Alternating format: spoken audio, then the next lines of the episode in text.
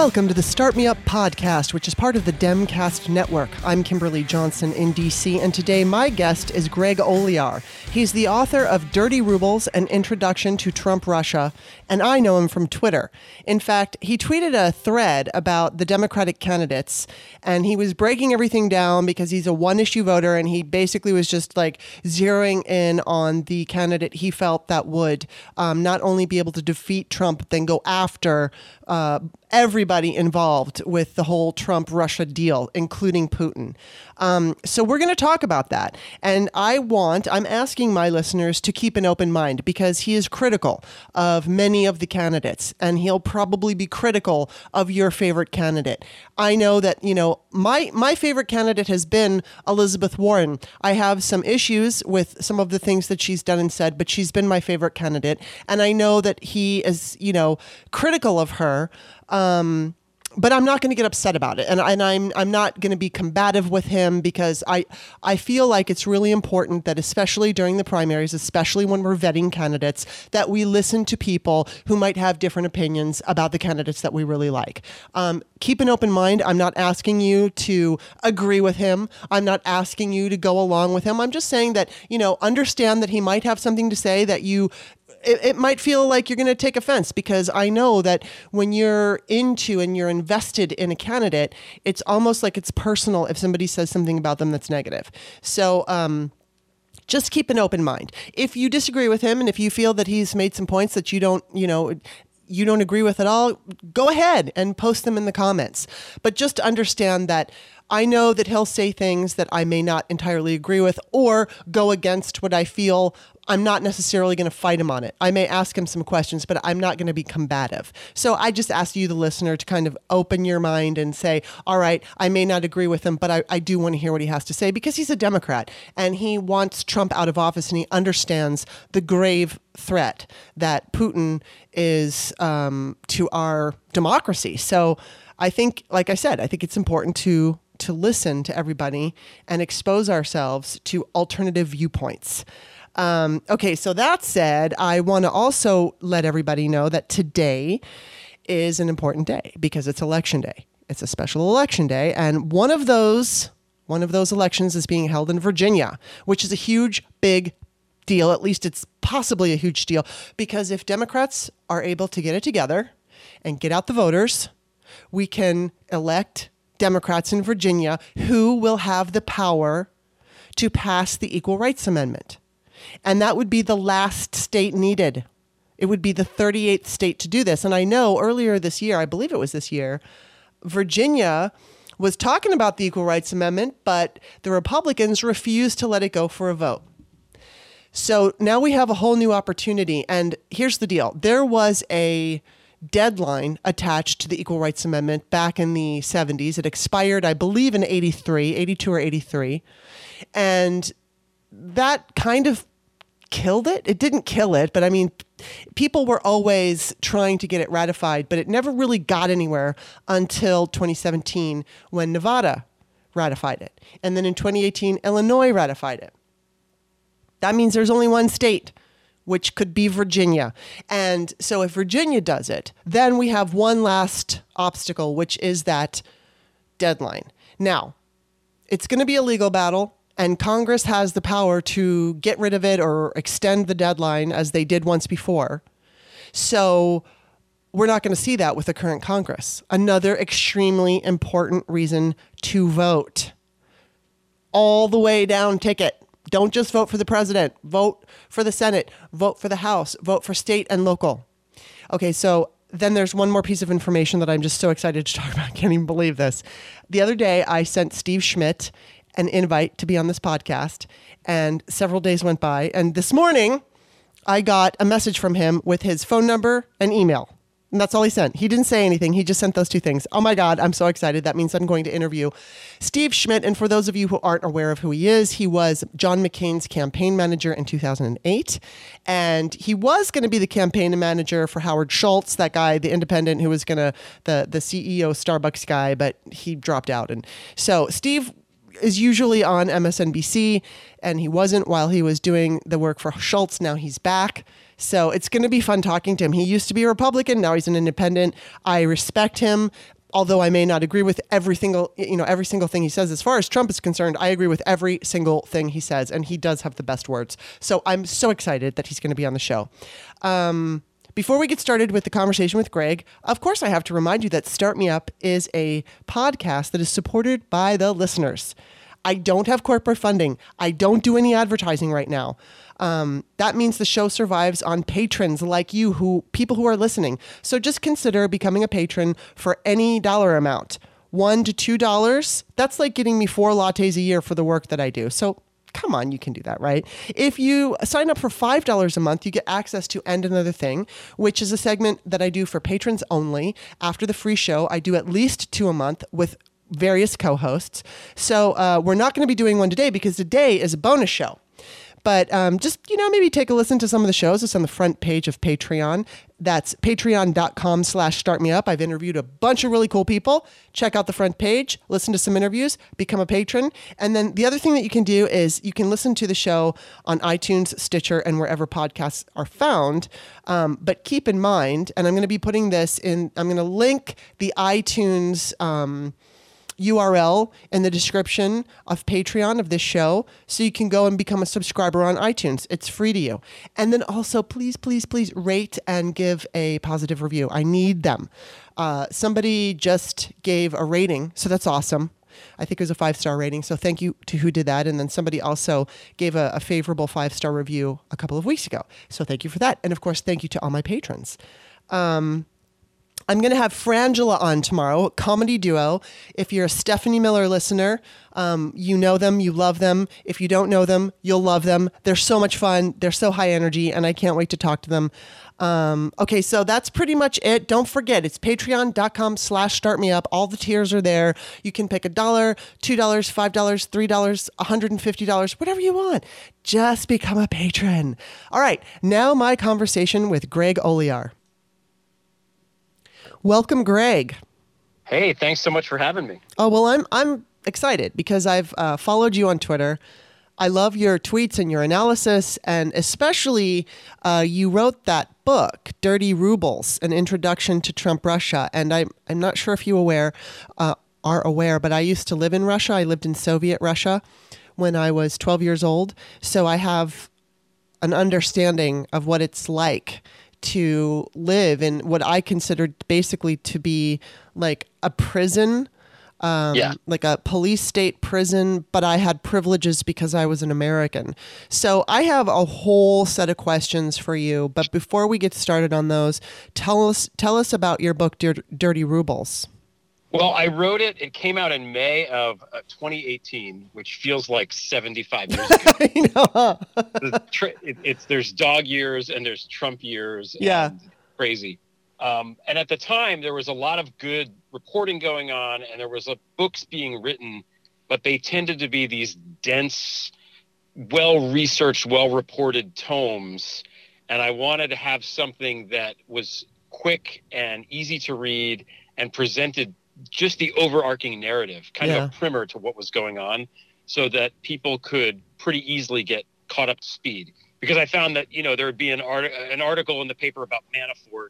Manafort did this and this, and then two weeks would go by and there would be something about Flynn, and then in another section of the paper there would be Don Jr.'s getting divorced, and you know how does all this stuff fit together? Yeah, does it fit together? There wasn't any kind of um, overview, so I decided to provide that overview. Um, it's Trump is such a, a train. He's like a locomotive, mm-hmm. you know, just powering down the tracks. And we're, we kind of all keep up with him. You know, oh, he tweeted this. Oh, he did this today. What's going on now, now, now? And it's really, really important, I think, to stop every once in a while and look back mm-hmm. um, and take in what what has happened so far, and to kind of dig into the stuff that's already happened because there's a lot of clues there. Yeah. And he doesn't want us to do that. That's one of the reasons why he keeps, you know, throwing shit at the wall is because he wants he knows the media will pay attention to whatever crappy ridiculous thing he says on Twitter and won't go back and do the the research into stuff that's already happened. So that was also one of my motivations to try to really set up a um, you know a primer and a guidebook and an introduction to what was happening. Right. Well, you know, as I said, uh, because I had the opportunity to live in Soviet Russia, again, I was 12. So I'm certainly no expert um, on communism or so the Soviet mindset or lifestyle, but I experienced it. And so it was something that, A, I will never forget, and B, I thought of the night that Trump won. Hillary, or I should say, won in quotations. Hillary right. warned us many, many, many times during the 2016 election that this, you know, Vladimir Putin was doing what he was doing, and she had mentioned 17 different intelligence agencies had confirmed this. But at the time, I believe most of us were not we didn't understand what was happening. I mean, she she brought it up, but because we didn't get it, even though I saw it in real time, I mean, I am no longer, but I was a Bernie supporter. And I did see that in these like Bernie groups, initially starting out all filled with love and let's just focus on how much we love Bernie, turned into these pits of hell that were anti Hillary and just bullshit disinformation constantly yeah. coming down the feed. And even then, I didn't understand what was happening. I mean, I just, I figured that it was part of the divide. And I figured that we were just getting nasty. I didn't realize that we were being egged on. And so when, when Trump won and I mean, uh, oh God, on that night, I just, all of us are kind of triggered by that night. And I think about it. And, and what came to mind, especially when I really fully understood how Russia interfered, it, it struck me that, you know, most Americans don't really understand the mindset of, of Vladimir Putin because he's Soviet. You know, I mean, he, he the yeah. Soviet Union fell apart, but he was part of the KGB and that's his mindset and he scares me so much and I'm just wondering there's so much I want to get to and I've kind of jumped around on my own little question list here but I want to ask you about Putin and it's my belief that I don't think the American news media really emphasizes the importance and the urgency of what Putin is doing to our country and I'm just wondering like what's your take on that well, I think you're right. I mean, and this is also a narrative that's pushed by Trump and by people like Rand Paul, like, well, you know, we need to engage with Putin. You know, Putin's not so bad. Why is it bad that we're, you know, yeah. having conversations with this guy? Isn't it great that we get along? This is Rand Paul has made a career of this, yeah. you know, before Trump. And the truth is that people don't really realize what the situation is. I mean, Russia is, first of all, Putin, as you said, is an ex KGB guy, and he runs the place accordingly. But mm-hmm. Russia is also a mob state. I mean, when the yeah. when the Soviet Union collapsed, what happened was there was a huge power grab and a handful of oligarchs controlled all of the natural resources and state assets, which they then monetized and they strip mined the country for parts and took all of the money out of the country. So there's this weird, um, you know, partnership between kind of the political side of things, which is run by Putin, and the mob side of things, which is run by Semyon Mogilevich and others. And they work together kind of hand in glove, but it's such a corrupt system. And it's not what we think. It's not, Russia isn't a state in the way that Canada is a state or yeah. Germany is a state. It's a, it's a failed state that's run by mob like, you know, either the mob itself or these intelligence apparatuses, which also operate in a very mob like way. And because of the media here, and I don't mean just the newspaper media, but the movies that we watch and stuff mm-hmm. like that, we look at mobsters and we almost have kind of a, oh, that's not so bad. Oh, isn't it cool that they're doing this because of, you know, The Sopranos and The Godfather mm-hmm. and all these other kind of things. And not that there's anything wrong with making a movie about mobsters. Um, I like all those all those things, but in the in in real time, these are awful, awful people doing awful, awful mm-hmm. things, and they, it it hurts all of us what they do because a lot of the stuff that the schemes that the Russian mob does involve tax fraud and swindling Medicare and taking money out of the country and this and that. And it's just st- it's resources that we're being denied that they're stealing from us. Mm-hmm. And Putin is abetting that. Um, so yeah, it, it's terrible. I, I, I think it's hard for it's hard for me to wrap my mind around exactly just how nefarious this all is. And you talked about you know the day of the election and and Hillary saying the thing about him being the puppet and everything. And I think you know I I, I was further along the path than other people were. Mm-hmm. But still, to this day, every day that goes by, my mind is sort of opened a little bit more Mm-hmm. to how bad everything is Yeah. and how interconnected these pieces are, and just how corrupt, just how just viciously corrupt and awful all of these people are. They they might have their individual reasons for wanting to join this little coalition of, you know, traitors, Mhm. um, but they're all super duper just disgustingly corrupt. They're stealing from us. They're making our elections less safe. They're making our lives less safe. And it's, I, I, you know, we throw the word treason around, but treason is the worst crime that there is, Mhm. I think. And I hope that at the end of the day, justice prevails and it prevails mightily. You know, I, Yeah. I, I would like, I, I think it's going to take a mighty display of justice to really turn the page here. Well, you know that I, I want to talk about. Um, I'm going to get to this in a minute because you just wrote something for Newsweek about Mike Pence. But before we before we get into that, um, you did a thread, and it was on October 22nd, and it was just about the fact that you're a single issue voter and you want the candidate who hates Putin as much as you do. Um, Yep. You know, who will bring the fight to Russia. Now, uh, do you still feel the same way? Have you changed your mind on any of these points? No, Okay. no. I, I, in fact, I feel more, uh, you know, stronger than I did before. Okay, so I want to go over this thread because I think it's an interesting it's just an interesting take on all of this. And um, okay, let's see. So your first tweet is basically that it's not enough to defeat and indict and imprison Trump and his associates. Um, you you want the whole the everything the the forces that installed him and pulled his puppet strings that they have to be destroyed. So um, why don't you take us through your first and you say in this i demand accountability so the first person that you talk about is bernie sanders and so why don't you just give us an overview of how you feel in regards to the thread how you feel about him Well, look, a lot of people really liked Bernie Sanders in 2016. yeah i did They liked him for perfectly viable reasons. So let me stay that out front. You know, right I went back and read. I, I wrote a thing about Hillary supporting Hillary in 2015 um, at a time when where I live here in upstate New York, everybody was very pro Bernie. So to even be pro Hillary was seen as almost subversive on, on, on my part or, or uncool or whatever. But Mhm. um, I still liked Bernie, and I think that the things that he was talking about were things that were, you know, kind of important. Mhm. But um, it has been revealed that Bernie is not, he's just not, first of all, he's not a team player. He Yeah. never has been a team player. And in order for the changes that he wants to actually happen, he needs to build coalitions and work with the Democratic Party to make them all happen. yeah He sucks at that. He's never been good at it. So to think that somebody who's going to be 80 years old in 2021 is suddenly going to be able to, um, you know, acquire these powers is is magical thinking. He, the one thing he's always been is very, very pro-Soviet. He loves the Soviet Union. He always has. He's had kind of he's been an apologist for kind of the old school, you know, Stalin era. Hey, isn't this collectivism wonderful kind of thing? So for him to to switch and, and you know he doesn't view Russia the way that I do Mhm. because he has a favorable view of it and he always has.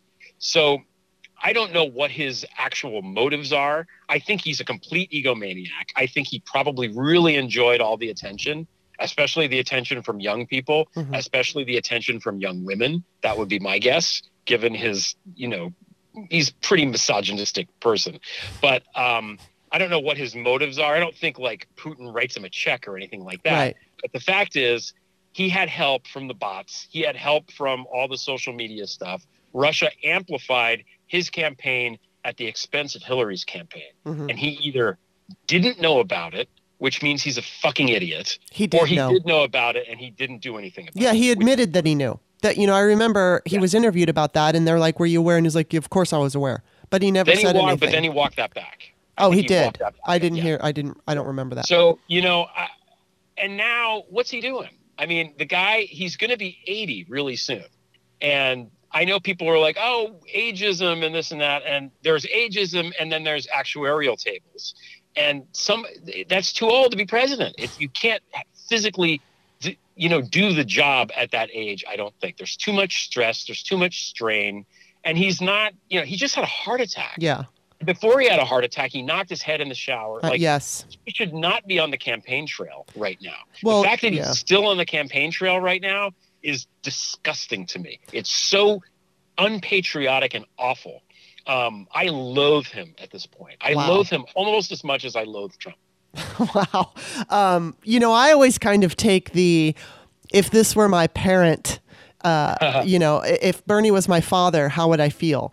And and and same with Biden. I mean, I would feel worried. You know, I would feel Yeah, concerned. And. I mean, and, and I'm not going to say that about Elizabeth Warren, even though she's 70 or will be 70 years old, only because of the energy level that she has. I, I you know, I will say Bernie kind of after his heart attack. And during that last debate, he seemed to be quite strong, um, even stronger than he was in prior debates. But outside of that, I mean, I do understand the idea of, you know, if this was my parent wanting to run for president, I would look at their, um, you know, the way that they conduct themselves, the way they speak, and how much energy they have, and what they're capable of doing, and if they've had heart attacks, if they've had, you know, any kind of medical issues, and I would be concerned. So it's not even, a, it's not an ageism thing. It's just the idea of, um, do I think that they can survive? Because as you said, it's an extremely stressful job, and Yeah. you know we want somebody in there that's going to be strong enough to go for the full eight years. And you know, can can Bernie or Biden do that? I, I'm not sure. Maybe, but I, I don't know. I don't think Biden can. But anyway, I'm I'm skipping ahead. Okay, so there's your uh, very strong opinion on Bernie Sanders, um, and now you've got you said Tulsi is the Rand Paul of the Democratic Party. Um, and then you also said she wraps her Putin sympathies in a veil of faux pacifism and uh, talk of engagement. So, talk about Tulsi because I am certainly no fan of her. Okay, well, first of all, Tulsi grew up in a cult, Yes. an actual cult, and is still in the cult. And most of the people that are working on her campaign are part of the cult. Oh, I didn't know that. I knew she had grown up in one. No, she grew up in one, and all the people are still there. So she has not Wow. disavowed the cult leader. His name is Chris Butler. It's called the Science of Identity Foundation. That's the name of the cult. Mhm. It's really creepy and weird. Um, it's loosely affiliated with like really the, the kind of right wing um, Mo, uh, Modi government in uh, in India somehow. I'm not sure exactly how, but she grew up that way, and that's why you look at her and she always seems a bit off when she talks. Mhm. She looks like you know, there's not there's something there. There's this glazed look on her face that Yeah. I, I've never really understood, and that's why because she grew up in a cult. And you know, I have great sympathy for her growing up in a cult.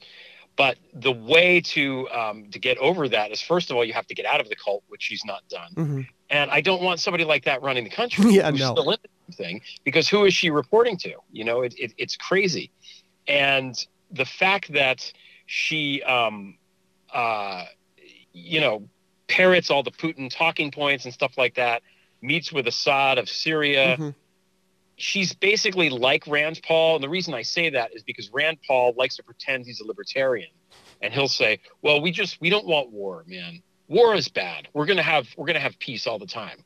And you know, you look at that on the surface, and you're like, "Well, that's great," because you know, Yeah. who the hell wants what? Nobody wants war, but he uses that as an excuse, and Tulsi does the same thing. She uses um, pacifism and pretending to just want to engage with everybody, no matter what, Mhm. as um, you know, as a cover to to promote views that are basically Putin views. Whether Putin is telling her to do this, I don't know. Yeah. I have no idea. But the bots, the Russian bots, are certainly amplifying her Mhm. message. God knows who's funding her. I have my doubts about that and Mhm. why she's even around in the race or being talked about at all. And I love that Hillary Clinton did a podcast and called out Tulsi Yeah. as a Russian plant without mentioning her name, and everyone assumed that it was Tulsi, including Tulsi. Yes, So I think that tells you all you need to know. It's like she, Hillary's just the best. Um, yeah. so you know, I, I don't think Tulsi and Bernie to me are not even real candidates. So to go out and, and vote for them and support them, it's just complete noise. I don't understand it. It's, it's like, um, you know, you, when you played, uh, there were games as a kid called concentration where you'd have cards and then you pick the card and sometimes you turn it over and it would be like a lose your turn card by Mhm. mistake, you know, or something like that. Um, that's what these two people are. They're just, they don't even count as Democrats. And I don't understand you know why they're even in the race. Like Bernie, Bernie needs to drop out. It's it's insane to me. He won't that he's not dropped out. I mean, I don't. He maybe won't. he's not allowed to drop out. Maybe his handlers are like, no, you're in this until you drop dead, buddy. Um, I, I think I don't think he wants to drop out, and I don't think he will. I mean, if we look at what what happened in 2016, he uh, he went all the way, and um, you yeah. know, I mean, I you know, and, and I just want to throw this in there. I know some of my listeners like Bernie Sanders, and um, in the intro, I did kind of go over the fact that you may have some views that are different, and I just want to remind everybody to have an open mind because I think it's really important to just consider things, whether or not you agree, or or whether you know you, you think Greg is right or wrong. Just be open. So anyway, that's just a friendly reminder. Friendly reminder because now we're going to go on to. Uh, you said I was on the fence about the squad, not wanting to believe what my sources insisted upon, but aligning themselves uh, to Bolshevik Bernie, as you call him. I'm now, uh, I'm now out, or uh, out on them. So basically, here's. I just want to preface this what you're about to say uh, with what I've been thinking uh, about the squad, especially and particularly AOC, because she's the one that I have followed the most. And I've, you know, there's a, a, few people that I really respect and admire on Twitter who have not liked her from the very beginning. And I've been afraid to kind of take a stance on her just because I'm not sure. I don't want to, you know, I mean, I've been very impressed with the way she handles herself um, whenever, you know, there's any kind of a hearing and she's questioning, um, when, when she's doing questioning, eh, you know, I think that she's done a great job. But at the same time, I know that there are people out there who don't trust her. I know she's, uh, you know, she came up from, I can't remember what organization, grassroots organization that Bernie, you know, had something to do with. Maybe you remember the name, but um, she was part of the whole revolution, the Bernie revolution. Maybe it's, it's called our revolution. I don't know. Anyway, so um, it, it's it's you seem to not uh, be on board with the squad, and I'm kind of like I've wanted to remain on the fence before I make up my mind about them. So, what is your opinion? Well, I don't like to tweet about it because if you tweet anything bad about AOC, yes. they come after you hard. I know. Um, and I don't. I think there's more pressing concerns to worry about than those guys mm-hmm. actually. Mm-hmm. So I try to, you know, steer clear. But again, Bernie to me is so clearly bad that a, a bad actor that I don't to endorse him is madness in this day and age. It's complete madness. And maybe it works out okay because they're so reviled by kind of first, you know, any any Trumpy people, but probably moderate Republicans also look at them with horror. Mm-hmm. So the fact that they're aligning themselves aligning themselves with uh, with Bernie is just a wash, hmm. you know, strategically. Um, maybe it's better that they go with Bernie and not with uh, Kamala Harris or whoever.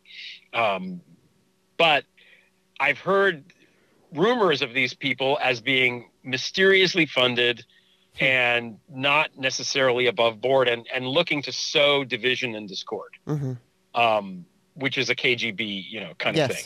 So again, I don't know, but I've heard that. And mm-hmm. the fact that they come out and support a guy that I know to be a bad actor, um, just, it just doesn't speak well of them. There's a lot of, um, if you follow Port, Portless Glam on Twitter. Mm-hmm. She does a lot of um, did a lot of deep digging about AOC's finance financial backers. One of the guys is very strange. Almost it's also almost cult like in my view. Um, I think she needs more vetting. Right. AOC does before we you know get ready to give her a bigger job. Um, that said, I do like her. I mm-hmm. think she's really smart. Like you said, she's really good at questioning the people. I want her to not be bad.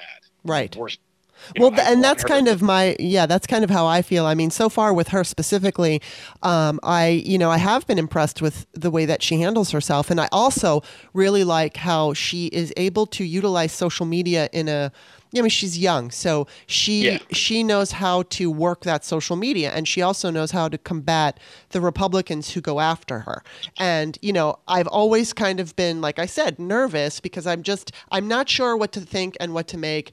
I, I have no problem with Democrats who want to improve the party and and because they want to improve the party, they're going to make a little bit of noise, ru- ruffle some feathers. I don't have a problem with that, but I don't want the chaos agents. I don't want the the the bad actors. You know, I mean, I'm certain. You know, when I was a Bernie supporter, I, I it wasn't so much the man that I supported; it was his vision for Sure, the, yeah. the country. And as you said, you know, I mean, you liked some of those visions, and I do think that he helped push the Democratic Party into more of a progressive platform. Um, you know, so I've I've always been about holding our elect officials, elected officials accountable, and unfortunately, our system is not perfect, and there have been, um, you know, I mean, there's been stories out that Democrats, and it's just not it's not only Democrats, but anybody who who is an elected official has to spend a majority of their time raising money instead of actually doing their jobs. And do I blame them for that? No, but I want to fight against that because I want money to be taken out of politics, and or at least as much as we can possibly, you know, do in that area. And and so I am going to be pushing, and I have pushed elected officials to be better. Uh, that said, I don't think that we should burn it all down because you know, as my boyfriend is so fond of saying, it's like the idea of you burn it all down and then poof liberalism. I mean, it's just it doesn't happen that way. Um, so anyway, all right. So I'm going to jump down because you did you had one uh, tweet about all the people who will never win, like Marianne Williamson Yang. Um, although you did say, you said uh, Mayor Pete. Um, he needs a lot more vetting before we can trust him, and I'm totally on board with that. Um, I- I'm wondering though, he's doing fairly well. He's like number four in the polls, and he's doing pretty well in Iowa. Do you think? Uh, I mean, I think he needs more vetting as well, and I think that he also just needs more time in government to mature. And uh, you know, but as far as his chances right now, how do you think? He, do you think he's viable, or do you think he's not viable?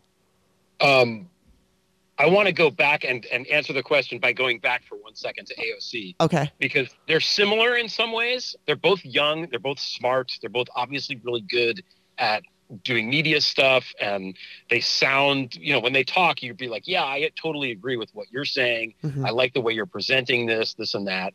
And that can be good and that can also be bad if it's somebody that's go- there to qu- kind of like sow chaos Yeah. or divide.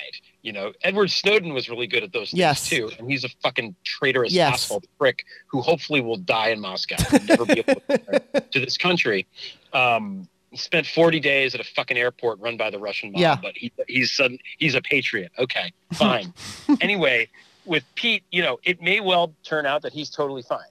It may well turn out that way. Mhm. I I have heard from sources that I have in Indiana that that's not necessarily the case. That if he were not a gay man, he would be a Republican Mhm. in terms of his sensibilities. Um, and where did he come from? He just sort of appeared out of nowhere, which always makes me nervous. Mhm. And yes, he's an impressive guy, but mayor of South Bend, and now you're suddenly going to be the president, and you're how old? I mean, really? like, why is that even a thing? And then you go back, and you know, he's he and Zuckerberg are a little bit closer than people realize. Yeah. Is what I'm hearing. He was Facebook user number two eight seven, which is not you know, so that's pretty pretty early adopter to that platform. And I think we can all agree, and your listeners, I, I think will agree that Facebook is just fucking evil. Yes. It's Russian malware. So the fact that you're aligning yourself with a guy who, you know, is driving that car, who has refused to ban ads or even vet Mhm. Or, or, go through ads on Facebook to see if there's lies contained in them. I mean, Zuckerberg is, is, is a horrible, horrible Mhm. person. So, you know, Mayor Pete with that is not a good look. Yeah, that And, uh, was a, a an alarming alliance, especially learning that Mayor Pete was going to, you know, get advice from Zuckerberg about certain hires. And I don't, I just feel like, okay, that understanding what he's done and, and letting Trump specifically, it's just been in the news lately that Trump was able to run this BS ad about Joe Biden that wasn't truthful and that Zuckerberg refused to take it down. And then Pete's like, okay, will you give me advice? I'm like, mm, I don't like that. And again, like with with Pete, I want I want to like him because he does come across as very thoughtful and you know he, he he also pushes this idea that we need unity which but then there's also the side of it that worries me because I one of the things that you're mentioning in this tweet is that you want Trump to be held accountable. And I don't know if Mayor Pete would do that. No, you know, I, I, I don't, I don't know. see that at all. Also, just from a demographic standpoint, Mayor Pete is not popular with black voters. I don't think that's going to change. The next president, if it's a Democrat, has to win the Yeah. black vote resoundingly, or Yeah. we're not going to win. Yeah. Period. Full stop. Yes. So anybody that isn't polling well with black voters is, from a strategic standpoint, not somebody that we should be picking. right. And Elizabeth Warren has that problem too yes. but and I think it's going to get more and more pronounced as we move along. It's still very early in this process, but um, how I don't trust the polls right now at Mhm. all. I mean, I think it's it, it's very early. I'm very curious to see once Iowa happens Yeah. and the vote happens, how wrong the polls are. Because I suspect that they're going to be enormously wrong. But what do I know? Um, Uh, okay, so let me ask you this because you've got your you you said that leaves me with the five viable candidates. I list them in order of preference, worst to first. So worst would be Elizabeth Warren, which by the way has been my uh, number one pick. But I say that um, with the open mind that you know I, I understand that this is sh- she needs to a she needs to win over the black community. B she needs to make people feel comfortable with her medicare for all plan which i don't see her doing. And c she also needs to be able to handle criticism when either it's from democrats or republicans. And I've actually been quite surprised that she doesn't do that very well. I, and, and frankly, at the last debate, I was, ex- you know, I mean, I expected the Democratic candidates were going to go after her because she was like the one to beat.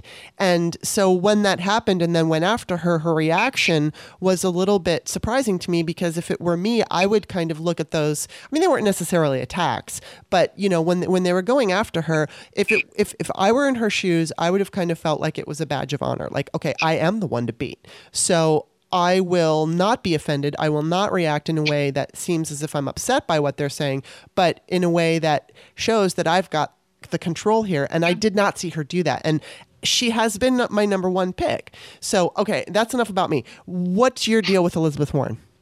I, I I've been very impressed with her campaign for one thing. I, I wasn't a big fan of hers before.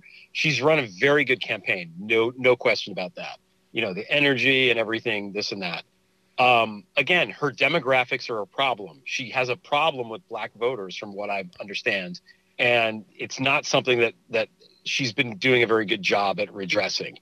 Um, she is so focused on the Medicare stuff. And look, we all want that. We all Mhm. want universal health care in some way to be manageable and all that stuff. But to me, this this election needs to be a referendum about Trump. Mhm, Yeah. That's that's what it is. That's what we're voting for. You know, to argue about arcane healthcare points in a debate two years before the, the election, to me is just. I don't know why we're doing that. Like they don't even want us to have healthcare. We do. Next question. Let's let's move on. Yeah. Um, she was a Republican until she was 40. She worked for big corporations. If you attack her, or, or not attack, but if you go after her and ask her pointed questions, she kind of doesn't, you know, handle it very well. And she can't answer the like. Okay, what what what threw me off Bernie initially back in 2016 is he went on and on about break up the banks. We got to break up the banks. break up the banks. And then someone at the New York Daily News was like, Bernie, how would you break up the banks? And he couldn't answer the fucking question Yeah. which is insane. That's your whole fucking campaign. how do you not know? If I call Hillary right now and ask her how to do it, she will tell me, and she doesn't even want to do it. You know. So Elizabeth Warren, it's the same. Like, okay, the question is like, hey, are my taxes going to go up because of this Medicare for all? And she can't answer the. It's a very easy question. The answer is it's a math problem. Will you pay more in taxes? Yes. Will you pay less in healthcare costs? Yes. And the amount of savings will be more. That's Right. it. That's the answer to the question. I don't understand why she can't fucking answer it. It's not hard. It's Right. complicated. It's a fucking math I, I think that And she, you know, how I'm, many people are working for her can't figure this out?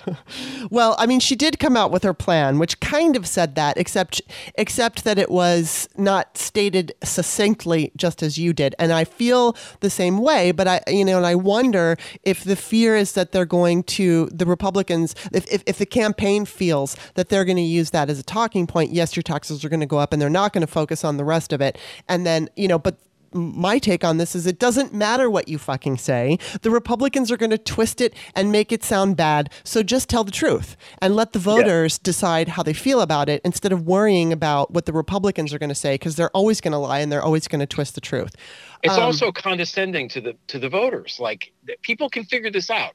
They they have budgets. Everybody does budgets. They know what they spend on healthcare. They know what they spend on taxes. Yeah, it's not hard. I don't know. So, and, and to me, she's too far afield from the from the Russia stuff.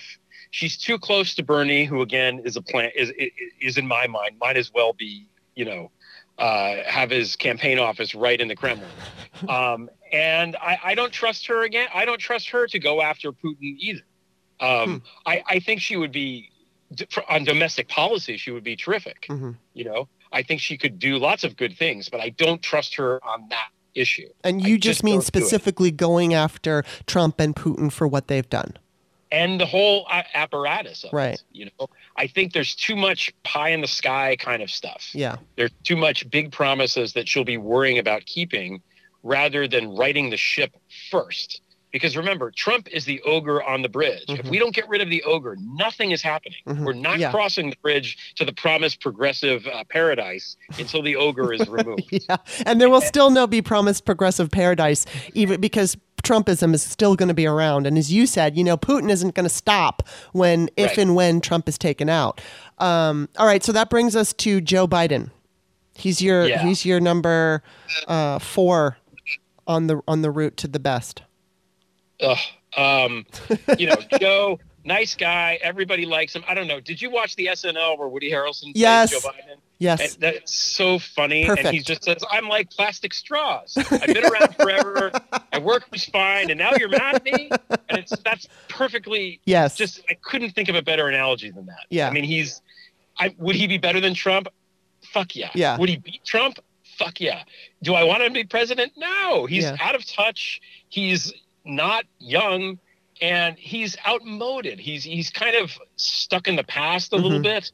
And remember, he was in charge of the Senate Judiciary Committee during the Clarence Thomas Anita yes. Hill thing. He bungled that. So yeah. if he bungled that back then when he was younger and you know maybe knew better, what's he going to do now with, with with kind of similar issues when they come up? Yeah. Um, I don't know.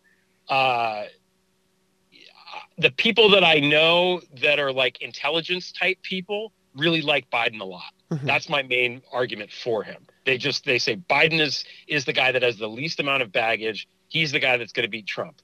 I don't agree with that at all, mm-hmm. but that's what they all kind of say. And there are there's a lot of um, polling data to back that up. Right. Now, do I trust the polling data? No. Yeah. But you know that's the argument for Biden um, and Obama. He's Obama's vice president. Yeah. And, you know he can run on that and he so, does and he's also biden i think actually would you know kind of root out trump and go after putin too I okay. That's, well, that's good to know because I'm I'm fearful about all of this and the poll that just came out yesterday about the states, which uh, hope, hopefully we'll have time to get to. But okay, so th- then that goes to the next one, Amy Klobuchar. What do you think of her? I I really like her a lot. I think she's she would so be terrific. I. I think the only thing, the only problem with her is that she isn't flashy mm-hmm. and she's not you know she's very midwestern i guess or the yeah. stereotypically midwestern in that she's more reserved and she doesn't like seize the moment and you know jump on the desk and and, and uh, yeah. pound her chest and stuff like that. But what she says makes a lot of sense. She's obviously really smart. She's young. She's a woman which is important. Um, and she knows stuff. She's yeah. good with the intelligence. I think i i think she would absolutely you know do what i what i would require yeah. which is clean up everything. Yeah the only the only thing that I have to say about her is and I wish that this were different, but you know, optics are so much and on the debate stage, I've noticed, especially when she started going after Warren, she gets very nervous and it yes. comes across. And I don't, you know, I mean, I, I have faith in her because she's able to overcome her nervousness, but we see it. And unlike other candidates like Pete Buttigieg or Julian Castro, those candidates are so they're just real calm and they look you know very confident and i believe Klobuchar is confident, but I think it's like I said, it's the optic, optics thing where you can see her nervousness, and I don't know that it, that's going to help her. I absolutely don't think that it would have any effect, negative effect, on how she would be a pre, you know, how she would govern. I just think that it, it doesn't look good, and I don't, you know, I mean, and clearly she's low in the polls. Um, Yeah. So there's that, and then okay, next one is Julian Castro. Well, I think he's he's a really nice. Uh, pa- he he he checks a lot of boxes. Yeah. He's young. He's not a white guy. Um, he's has he has major government experience. He is um, really smart. He's not afraid to take on people. He's polished and he's progress and he's progressive. He's Yeah. not a middle of the road kind of guy. And I think he really is inspirational. Um, you know, and he represents a, a large portion of the country uh, in a way that, that historically has not had this that kind of representation in Mhm. the highest of offices. So, um, and you know, would I trust him? Yeah, I would. You know, at the end of the day, that's the main question. Do I Yeah. trust this person with uh, the keys to the car? And yes, I would.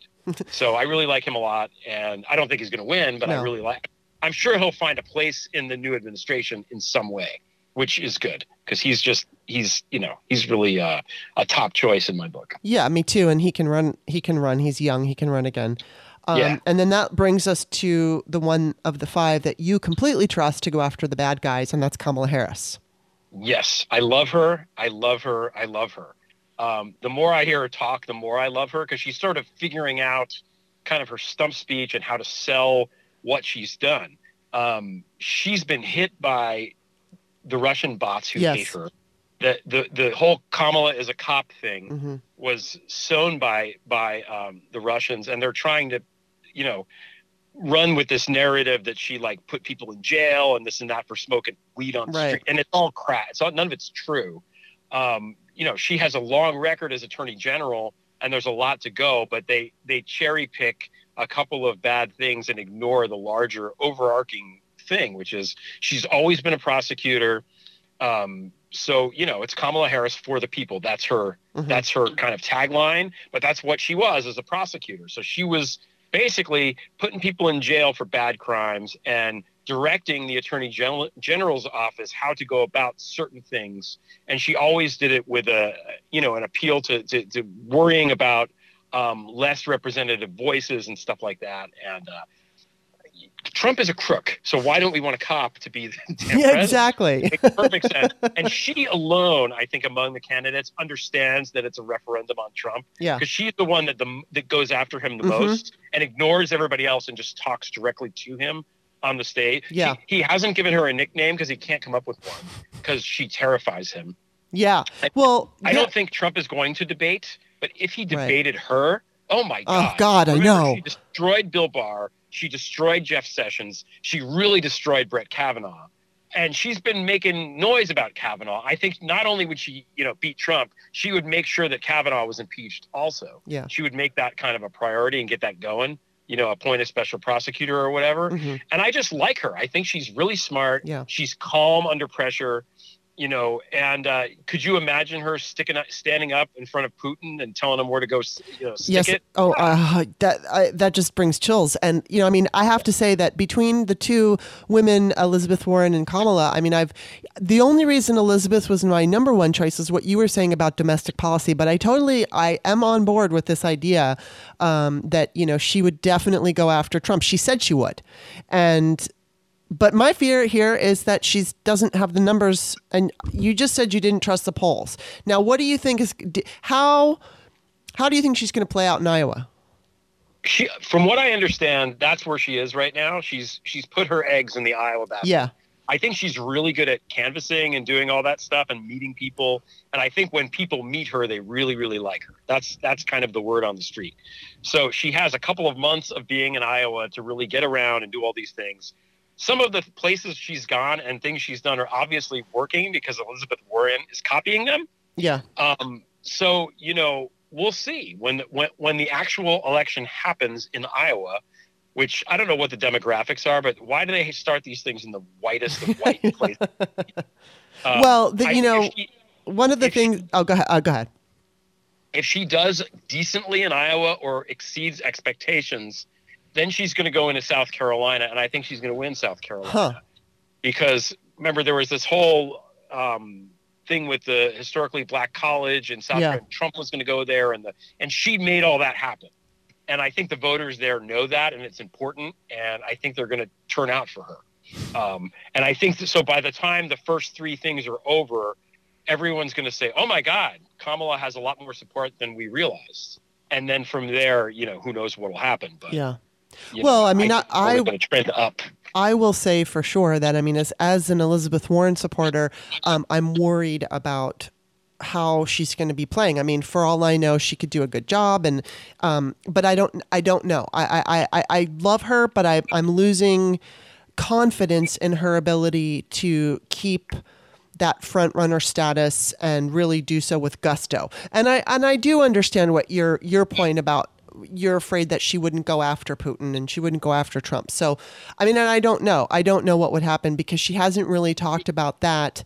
Um, you know, her, like you said, you know, she focuses primarily on healthcare that, or at least that, and during the debates, that's what she talks about a lot. And then her Medicare for All plan is like her big thing. I mean, she's also talked about um, universal child care, but I think the healthcare is a big deal because people are afraid of what she's proposing. And she proposes it in a way that I think it's a little bit more uh, emphasis than even Bernie has put on it because she's gotten so much uh, resistance, or at least, you know, I mean, you've got the never Trumpers like Tom Nichols and that whole crowd who are completely not happy with what she's saying.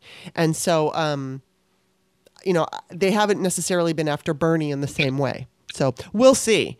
Uh, but now that brings me to the New York Times article that mentioned, and I don't, I can't remember which poll it was, but um, it was the state poll that shows, you know, with Michigan, um, where Biden is even with Trump, but then Biden is up with in Pennsylvania, Wisconsin, Florida, Arizona, and then North Carolina, Trump is up by two. Then it takes us to Sanders, who's up by two in Michigan. He's up in Pennsylvania and Wisconsin, but then Trump is up in Florida, Arizona, and North Carolina.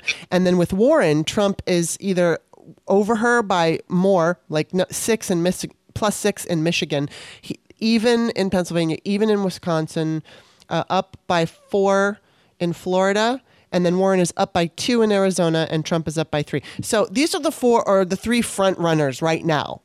Um, with the polling that you don't completely trust, but this freaks me out. It's so early. I know It's it so- is. it- it's I like know it saying, is. Like, you know, at the end of the first quarter, the uh, you know the Houston Rockets are, are down by twelve to the Knicks. I don't know. I don't know if they're going to pull it out. You know, um, I know. It, it, it's so early. Most people, most people, not many, most people are not paying attention at all. Well, you're right. At all. Um, I think it's, it, it's, today is election day as we're recording this. Mm-hmm. So uh, we are one year away from the actual election, which Mm-hmm. is a, a long time. You're going to have, I mean, for the tr- just for the Trump numbers, you're going to have now um, months of open hearings Yeah. on several different fronts in which Trump's abject criminality is going to be so manifestly evident that every sentient human in this country will see it for what it is. And the only people who won't are the cultists. Yeah. You know, some very small percentage of his, of his supporters. Everybody else is going to be aghast at how awful it actually is. yeah. And so any poll that's happening now, it, it, you know, what does that even mean? It's like, you know, it's like a football game where, oh, the poll says this. Oh, really? But your quarterback just broke his neck, you know, and now Yeah. you have to run with a different quarterback. It's, it, Yeah. it- when they do when they when they do that, like if if if two teams are playing, if the Chiefs are playing the Rams, and then Patrick Mahomes gets hurt, they take it off the board. They don't even give odds for a game like that because the injury to the quarterback changes everything so drastically that nobody wants to bet on it. And I feel like this impeachment thing is like that for Trump. I mean, it's going to be so bad for him. It's almost impossible to foresee just how bad the numbers are going to get. Okay, so let me just play devil's advocate here. Um, I know that the you know the everybody was like waiting for the Mueller report, and everybody acted like the Mueller report was going to save the day. And then Bill Barr came and uh, gave his little bullshit you know press conference about it, and unfortunately, the media even accepted his take on it, which tainted the report. Yes. And it wasn't just with his base; it was with everybody. And Yep. that's that's my concern about this um, impeachment inquiry and and how it's going to play out. Like okay we're going to have all these people come up and we're going to we're, we're going to hear it. Now the the difference is in the Mueller report that a it was 400 and some pages. B we you know the introduction to it by Bill Barr was played down so much um, but but still, there was so much evidence in the Mueller report of obstruction. There was so much evidence that Trump just fucked us over. But even the media played it down. And so, okay, now we're going to see live public testimony with you know career White House staffers and and people in the intelligence community and people who have been trusted. But I mean, obviously, there's going to be the Trump spin, and yes, his his cult is going to take him at his word and just go with him no matter what he does. But the press, the press is really, I have a major problem with the American news media right now because I don't think, in some cases, they're doing a fantastic job. I specifically like Lawrence O'Donnell and, and Rachel Maddow. They talk about things that other news organizations and pundits and journalists and anchors are not, but um, but they're not putting the emphasis on the fact that we are being attacked by Russia every single day, and they're using cyber warfare against us. And the the Trump administration is not only failing to do anything about it, they're refusing to do anything about it, and taking Putin at his word when he said he didn't, you know, interfere in 2016. So that's you know that's kind of my fear is that we're going to go through this, and this is like I said, this is like my doom opinion. Um, which I my mother calls me the crack of doom for good reason because I worry. But it's like I, I I'm concerned that we're going to go through it and there's going to be this Republican spin that even the news media is going to pick up on. Do you think that I'm? Do you, tell me that I'm wrong? Well, the news media does suck. I mean, you're right about that. And I think it's part of it is laziness, part of it is groupthink, and part of it is outright, you know, corruption. Like, you know, th- if there's dirty people in government, there's certainly dirty people in media. Yeah. Um, but TV is is a big thing. The Mueller report was not televised. Right. It was written, it was written in a way that that uh, was not easy to follow if you didn't really understand what was happening. Um, so, and Mueller himself did a shitty job selling. yeah. He just was not. I, I don't know what happened to him, but he was not compelling at all. Yeah. No. Uh, he. that he that to me was if he came out and and, and was uh, as as compelling and passionate as Comey was, mhm. Um, or, or McCabe or somebody like that, maybe we wouldn't be having this conversation. But uh, yeah, Bill Barr basically cockblocked him, suffocated that Mueller report. But now, uh, first of all, you have everybody on TV. Second of all, somebody's going to wind up getting arrested for um, contempt. Yeah. I think um, it's probably going to be Giuliani. I'm Oh, wow. excited about it Oh my God. uh, and they don't have any defense. Like their defense is just to yell about the process, Mhm. which makes no sense. So people are going to see people talking, and they're going to draw their own conclusions, and that's that's easier. Uh, uh, it's easier for our side to get our point across that way than through you know dense pages of writing Yeah. of lawyer speak. Um, that's A. B. It's not just um, you know one thing they're going to focus initially on Ukraine, but today the Roger Stone, you know, trial kicks off. Already there was the FOIA Yeah. release of all these other documents that were from the Mueller report. There's so much shit that's out there that Yeah. we're learning every day, and every day that goes by, it's something else that implicates it. There has never been a moment, and I think I tweeted this first two years ago, but we, we have yet to have one moment in this entire administration where we've said, "Oh, you know, where news has come out and it's made us think, oh, maybe Trump is innocent. It's never happened. Every story Right. makes, makes it more and not less likely that he's guilty. So, because, uh, you know, spoiler alert, he's guilty. So, he was freaking born guilty. yeah. And I think, I, you know, to me, it isn't about, you know, oh, is the impeachment going to slow down or this or that? What I'm afraid of, my doomsday scenario is different than yours. If I'm Mitch McConnell, I look at the at this and I think, okay, Trump is fucked, and Pence is probably also fucked because if we're and I wrote about this in my Newsweek piece, if we're going to impeach Trump for what he did with Ukraine, Pence also kind of did the same thing. Yeah. So you can't have you, you can't impeach one and leave the other guy behind. So the play for them is to have Pence resign and install somebody who is a Republican, not affiliated with all these assholes like Romney or John Kasich or Nikki Haley. That's mm-hmm. the one who really scares me. Yeah, me too. Then they can just impeach Trump really fast and get him out of there. And then the new president will have like, you know, nine months to be president and run in 2020. That's what they should do. Mm-hmm. I mean, strategically, it's a no brainer. And I don't understand why they haven't done it yet. I don't know if it's inertia or because most of them, I mean, a lot of the a lot of them are actually kind of dumb. You know, yeah. McCarthy and, and, and Jim Jordan. These, yeah. these are not smart guys. Um, I'm not really sure why it hasn't happened yet. I don't, I don't know if they're waiting just a little longer to see just how much shit there's going to be uh, or what. But, um, you know, if Pence becomes president, they can go after him too, and they should.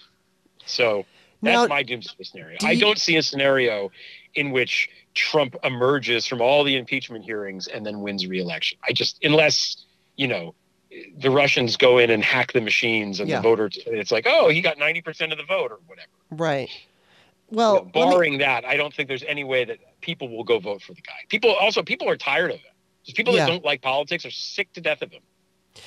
Yeah, because he's just never ending. He's just throwing this chaos into our public discourse all the time. Let me ask you, as far as Pence is concerned, though, you had mentioned something on your thread about you didn't know if, if Trump would be there and we'd be running against Haley. But do you really think that it would happen where they would get rid of um, Donald Trump and then they would also get rid of Mike Pence? I mean, do you really see that as a as a, a realistic possibility? I, I, yeah, I mean because Pence is is dirty. I mean, there's no way he's either he either knows what's going on and is complicit, or he doesn't know what's going on and he's a fucking idiot. So either way, it's bad. And then okay, so now as far as Trump is concerned, you know, there's the debate.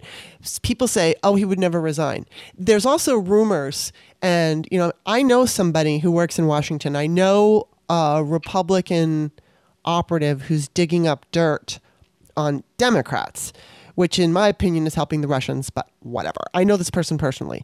And I saw them over the summer, and there was a rumor about.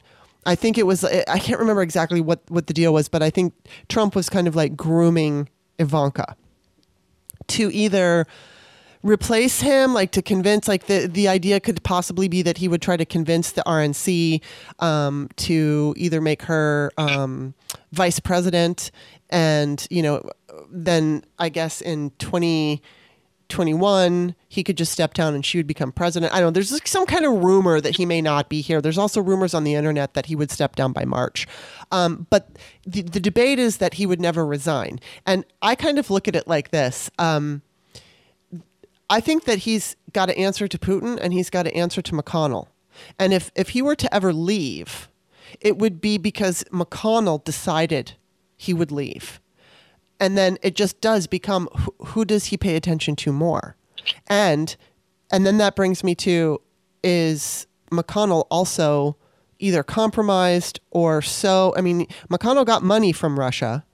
So how much influence does Vladimir Putin have and the Kremlin have on Mitch McConnell? Is there black you know blackmail material? So I mean, do you have a thought on this? Because I don't even know what to make of it. I think he's going to resign. I've thought he's going to resign from the get go. And the reason why is because we have 70 years of evidence to support the fact that when Trump gets in something that gives him a hard time, he runs away and goes home. He always does that. He's a shitty, he's the art of the deal is, is a myth. He's a terrible deal mm-hmm. maker. As soon as stuff doesn't go his way, he takes his ball and goes home. That's always what he does. But what about what about the invest? What about like you know, the federal investigations? I mean, would he get a pardon? No, he's not. He's not going to emerge from this unscathed. There now, to the Ivanka point that you made, Trump filed paperwork earlier this week to change his state of residence right. from New York to Florida. So to me, that read as, oh, maybe he wants to install Ivanka. Huh. Because you can't have a president and vice president who live in the same state, right? So one of them would have to move. Oh, um, that I didn't even think of that. Yeah, that's the first thing I thought of. But the thing of it is, just because he does that doesn't mean that that's where it's going. Right if he nominates a vice president, if, if Pence resigns and he nominates a new nice vice president, excuse me, the Senate and the House must confirm the right. So the House is not confirming Ivanka or any yeah. other fucking batshit person. so forget about that.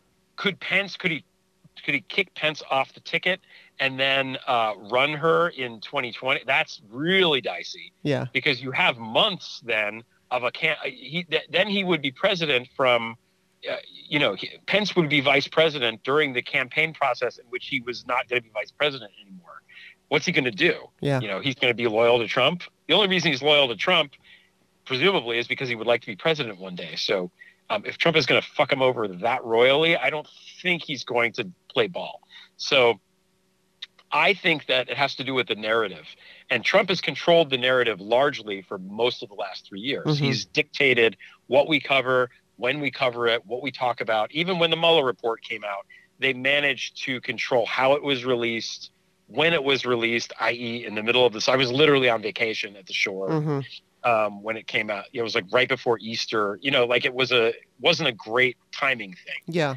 and you know by design once he is impeached um, he loses the control of the narrative right now already pelosi and schiff have started to claim the narrative they've started to Well, yeah, the whistleblower I think changed. I think the whistleblower helped uh, helped make Trump feel kind of scattered. And then, as Yeah. you said, Pelosi and Schiff have definitely, which which brings me to my last question. And I'm going to just say this: like, there are you know GOP strategists like Rick Wilson, and he often screams at the Democrats because he doesn't feel that they're being aggressive enough. M- my take on that is that I think Democrats need to be very careful and strategic because if we behave like the Republicans that got us into this mess, then we we lose everything. Um, but you know, I know that uh, people disagree with me all the time. uh, But I want to add that just the other night, Robert Costa from the uh, Washington Post, who by the way I absolutely adore, Robert Costa, um, he said that House Republicans told him that Nancy Pelosi is being very strategic and basically thwarting their efforts to muck up the impeachment process, which tells me, um, or at least makes me believe that these these scolds from Rick Wilson are are not.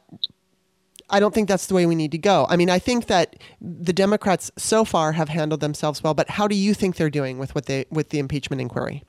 I love Pelosi. I've always been Team Pelosi, and I don't understand why anybody thinks that she's not like up for this. She's handled him beautifully Yeah. and better than anybody else has in the last three years. She knows exactly how to handle Trump. Trump is fucking terrified of her and should be. so you have to remember if Trump and Pence are both gone and are both being impeached at the same time, Pelosi becomes president, right? Yeah, She knows this. She's not unaware of this, and she does not want that outcome. I don't Right. think. And I think she has to be careful because people will then say, "Well, you're only doing this because you're power hungry." yeah, She had to take her time. It was frustrating as hell. yeah. Um, we had to, you know, kind of voice our please impeach him, please, please, please. Mhm. But she had to do it the way that she did it I and agree. not too eager. And I think that was the right move. Me, Um, yeah. She's when you she have like chess. AOC and these people trying to find a new speaker, that's another reason to not trust AOC. By the way, Mhm. um, you know, I think right now they're playing it perfectly. I think they know what they're doing. They have the taxes. They're, what what I heard initially is that they were waiting for the taxes Mhm. to be released. When they had the taxes, they were going to get him on money laundering, and that was going to be the ball game, and that was going to be the thing that that was the you know the bulk of the impeachment. Mhm. Then the whistleblower thing happened, and that accelerated the process. Yeah, and So- and it added something that I, you know, I mean, I'm wondering if people. I know that people would care about money laundering, but if we have, you know, more than one huge bombshell, I think it's just only going to help our cause and hurt him. Yeah, I mean, there's one of the reasons that this has been complicated is because he he's so bad. He's done so many awful things that you just get distracted. I've done threads where I'm like, I'm on number 17 of all the bad things, and I forgot about all the rape. I'm like, right. Oh my God! Wow, Yeah. Jesus! I didn't even mention the sexual assault that he does all the time. Yeah. I mean, he's such an awful, awful person. Um, so corrupt, so criminal, and that is distracting. If there's only one thing that somebody does wrong, you just focus on the one thing and Yeah. that's it. But with him, it's like, what about Ukraine? What about this? What about that? And then Flynn, and then Stone, and the people you've forgotten about. Kushner's humming along in the in, in, the background. Yeah. Um, you know, we'll see what happens with with um, MBS and Khashoggi if Mhm. that if it comes out that that they knew about that or that they greenlit that, which Cock, Cockburn wrote about Yes. um, over the weekend. Uh, that should be enough to, I mean, to damn them both. I would think. Well, I I- I certainly can't- hope so. That's what I'm sorry. I said I certainly hope so. Oh yeah, I, I, I mean, you never know. but, yeah, uh, no, you never know. And I, I, you know, I mean, I'll, I'll go back real quick to that, um, that poll with the states and everything. And as much as you're absolutely right, we are a year out, and there's so much that's going to, you know, happen with the public testimony and all of that. And God only knows, you know, what crazy shit Trump's going to do in the meantime. How chaotic he'll be. I don't know if he's going to. He, he's threatened that he may shut down the government, or at least, you know, said that he might um, over this impeachment that's I think only going to add to people getting frustrated with him. But I feel a little bit more hopeful talking to you. Um, and I, you know, I mean, I, I do. I've like I said, I've always liked Kamala Harris, and I always felt like if she and I agree with you too that I don't think he's going to debate. I think he'll chicken out of the debates. But if they were, if they, if they had the opportunity to debate, which I actually think whoever the nominee is should just stand on a stage alone, and you know, take all the uh, questions. And Oh yeah, and, and go to just be like, "Where's Trump?" Yeah. What a wimp! What a coward! Yeah, Kamala exactly. Calling Trump a coward would be amazing. Yes, I mean, that would just be so freaking Yeah. awesome. Um, and I would like to see, I really would like to see Kamala Harris in that position. And so I'm not exactly sure if my um, number one choice is going to be, you know, remaining. It's going to be Elizabeth Warren if I'm going to switch over to Kamala. I, uh, I do want to watch Iowa. Iowa is huge. So, and Yeah. as I said, I, I, talking to you, I feel a little bit more hopeful sometimes. I try very hard to not get wrapped up in the poll of the day. But last night, I kind of freaked out just because, you know, I, I feel like we all thought things were going to go a certain way in 2016, and then look what happened. And and I don't think that they went. I I, I know that a, a huge reason Trump was elected was because of all the years of Fox News and toxic right wing radio, and so much of the country has been brainwashed into this mindset. And then here comes this perfect storm of Russian interference, gerrymandering, suppression, brainwashed individuals, all of it. And then here we've got Trump. So, um, in this, you know, in, in but in this coming election, we've got the Democrats are fighting against a formed cult. I don't believe they're going to grow, but I think they're kind of a little bit more steady than they were when Trump was elected because now they've been emboldened and empowered. And so the Democrats have to figure out the ground game in order to get Trump out of office because it's going to be it's got to be about flooding the polls. It's got to be because we're fighting a cult. It's not just that we're fighting the GOP and the normal dirty tricks and you know and the gerrymandering. I mean, we've got the gerrymandering and stuff. We're used to that. But it's and, and obviously we need people to flood the polls in that instance, but when you add to that a huge part of the country that is just absolutely unwilling to open their minds about anything, I mean, that just means we have to come out in numbers. We- have that whole portion of the country that didn't vote in 2016. That's who Democrats need to focus on, and I certainly hope that they are because I, I tend to get nervous. you have to remember. I mean, if you look back at 2016, you said perfect storm, and that's exactly right. You know, you have a you have a, a candidate. Trump was given billions of dollars of free airtime. yeah. Everybody was sort of amused by him. Um, the news coverage of him didn't. Re- they did not investigate him at all. They No. they treated him like a joke until it was too late. Yeah. so the, there was the story in the New York Times. FBI sees no clear, uh, you know, relationship between Trump and Russia. Right. That was on Halloween, so like a few days before the election day, that made it seem like the Russia thing was was a hoax when it was not. Mhm. You had the Comey letter. Yeah. You had you had um, Hillary uh, being the subject of. I mean, 35 years of Uh-huh. um, an op to make people hate her yes. for no good reason. You had the fact that she's the first, she would have been the first woman president. So you have, you know, baked in misogyny. hmm You have the fact that people perceived her as being Obama's guy. So you had this, you know, and and and baked in racism because as a response to eight years of of living with President Obama, Mhm. a, a sizable percentage of the electorate wanted to stick it to the thing and and and gravitated to Trump because of that hmm you had and you had the Russians fucking Yeah. cheat, you know, and still Hillary won by 2.8 million votes. Right. She got more votes than any uh, white man ever. And this election, you know, I think Hillary would have been fucking awesome, and she's amazing, and I love her, and I love her more now. Now I, I look at her like she's one of my kids. Like if somebody goes at her, I get really pissed off. But like you know, now we're going to have whoever the candidate is, they're not going to be somebody who the right wing media has been attacking for 35 years. Yeah. It's going to be somebody relatively new and relatively untested, which in a sense is a positive. Right. And we have Trump now. It's not, hey, he's just going to shake it up. He's going to cl- drain the swamp or whatever. No, he's right. Not. He's awful. And that is now known. so you have all of those forces. You're going to have voter turnout. You're Mhm. going to have, um, you know, the, the media is probably going to do a better job a lot of his people that helped him are going to be in prison by then and uh, we're going to be watchful of, of, the Russians, you know, kind of attacking yeah. us.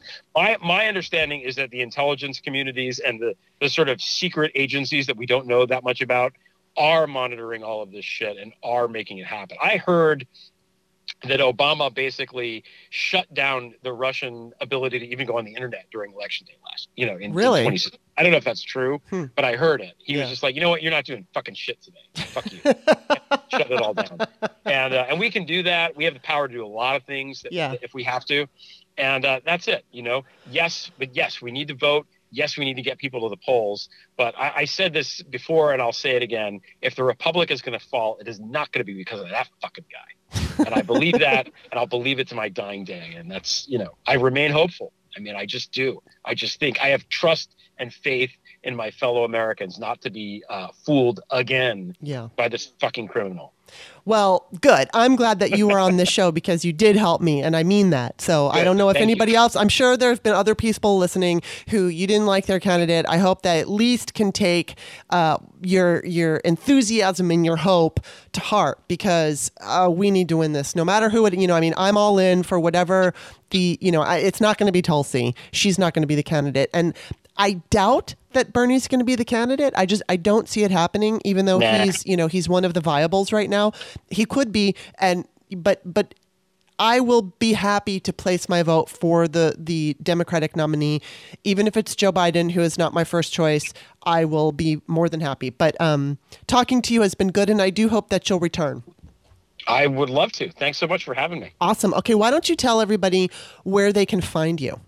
Okay, well, I'm on Twitter at Greg Olear, uh, G R E G O L E A R. I'm on Medium at the same thing.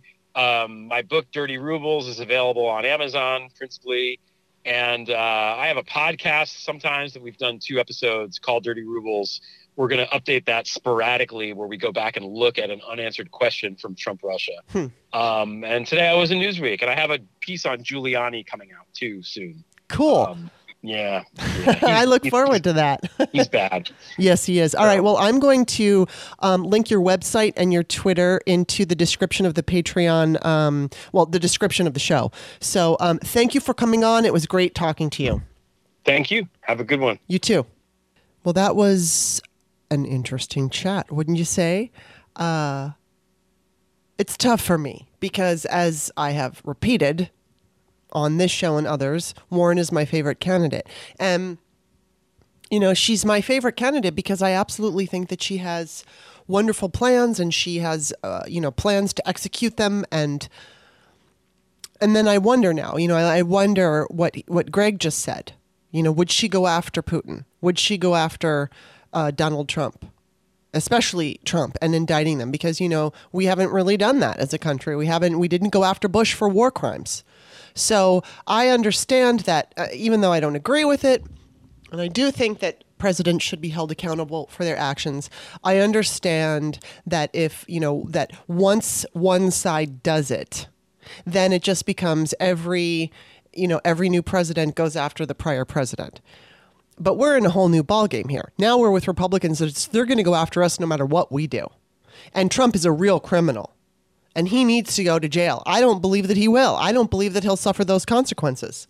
But somebody like Kamala Harris would go after him. And as Greg said, the polling is there that Joe Biden would do it.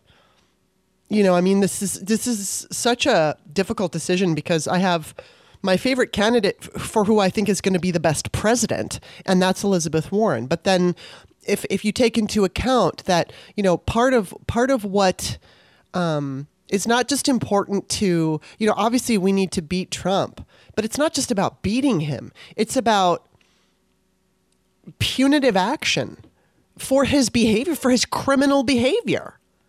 There should be some consequence to that.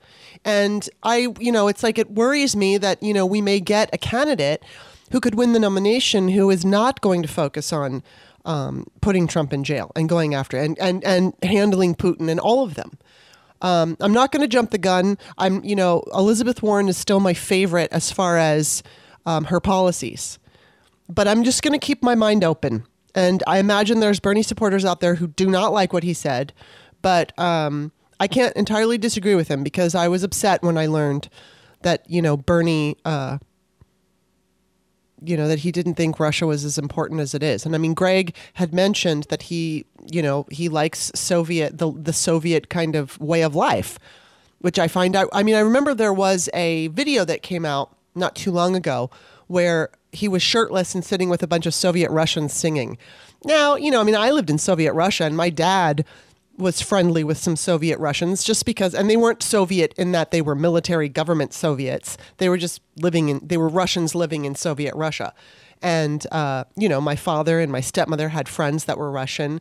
And so it's not that I think the Russians are the enemy. And I don't think that, um, you know, I mean, I don't know that Bernie, I don't really know too much about his feelings about Soviet Russia. It was kind of, I mean, I remember when that video came out and it was very favorable, I, I, do remember some things that he said that were favorable about Russia. I don't know enough about it to have a decision on that, but I do know that I didn't like the fact that uh, he thought Russia was a distraction because I think it's one of the most important things that's happened in our country that that we were attacked by Russia, and to poo-poo it and to um, act as if it's not an issue just because voters don't care about it. Voters don't even know. excuse me. Voters don't even know about it you know, the news media is not being responsible in informing viewers that we are currently being attacked. And so, of course, it's not important to them because they don't even realize it's happening. So, anyway, that said, I will vote blue no matter who, so don't scream at me. Um, you know, the open mind thing. Give me your comments. I want to hear them. Follow me on Twitter at author Kimberley. You can you can read my books on Amazon, Kimberley A. Johnson, and that's K I M B E R L E Y. All right, we will see you tomorrow with Frangela.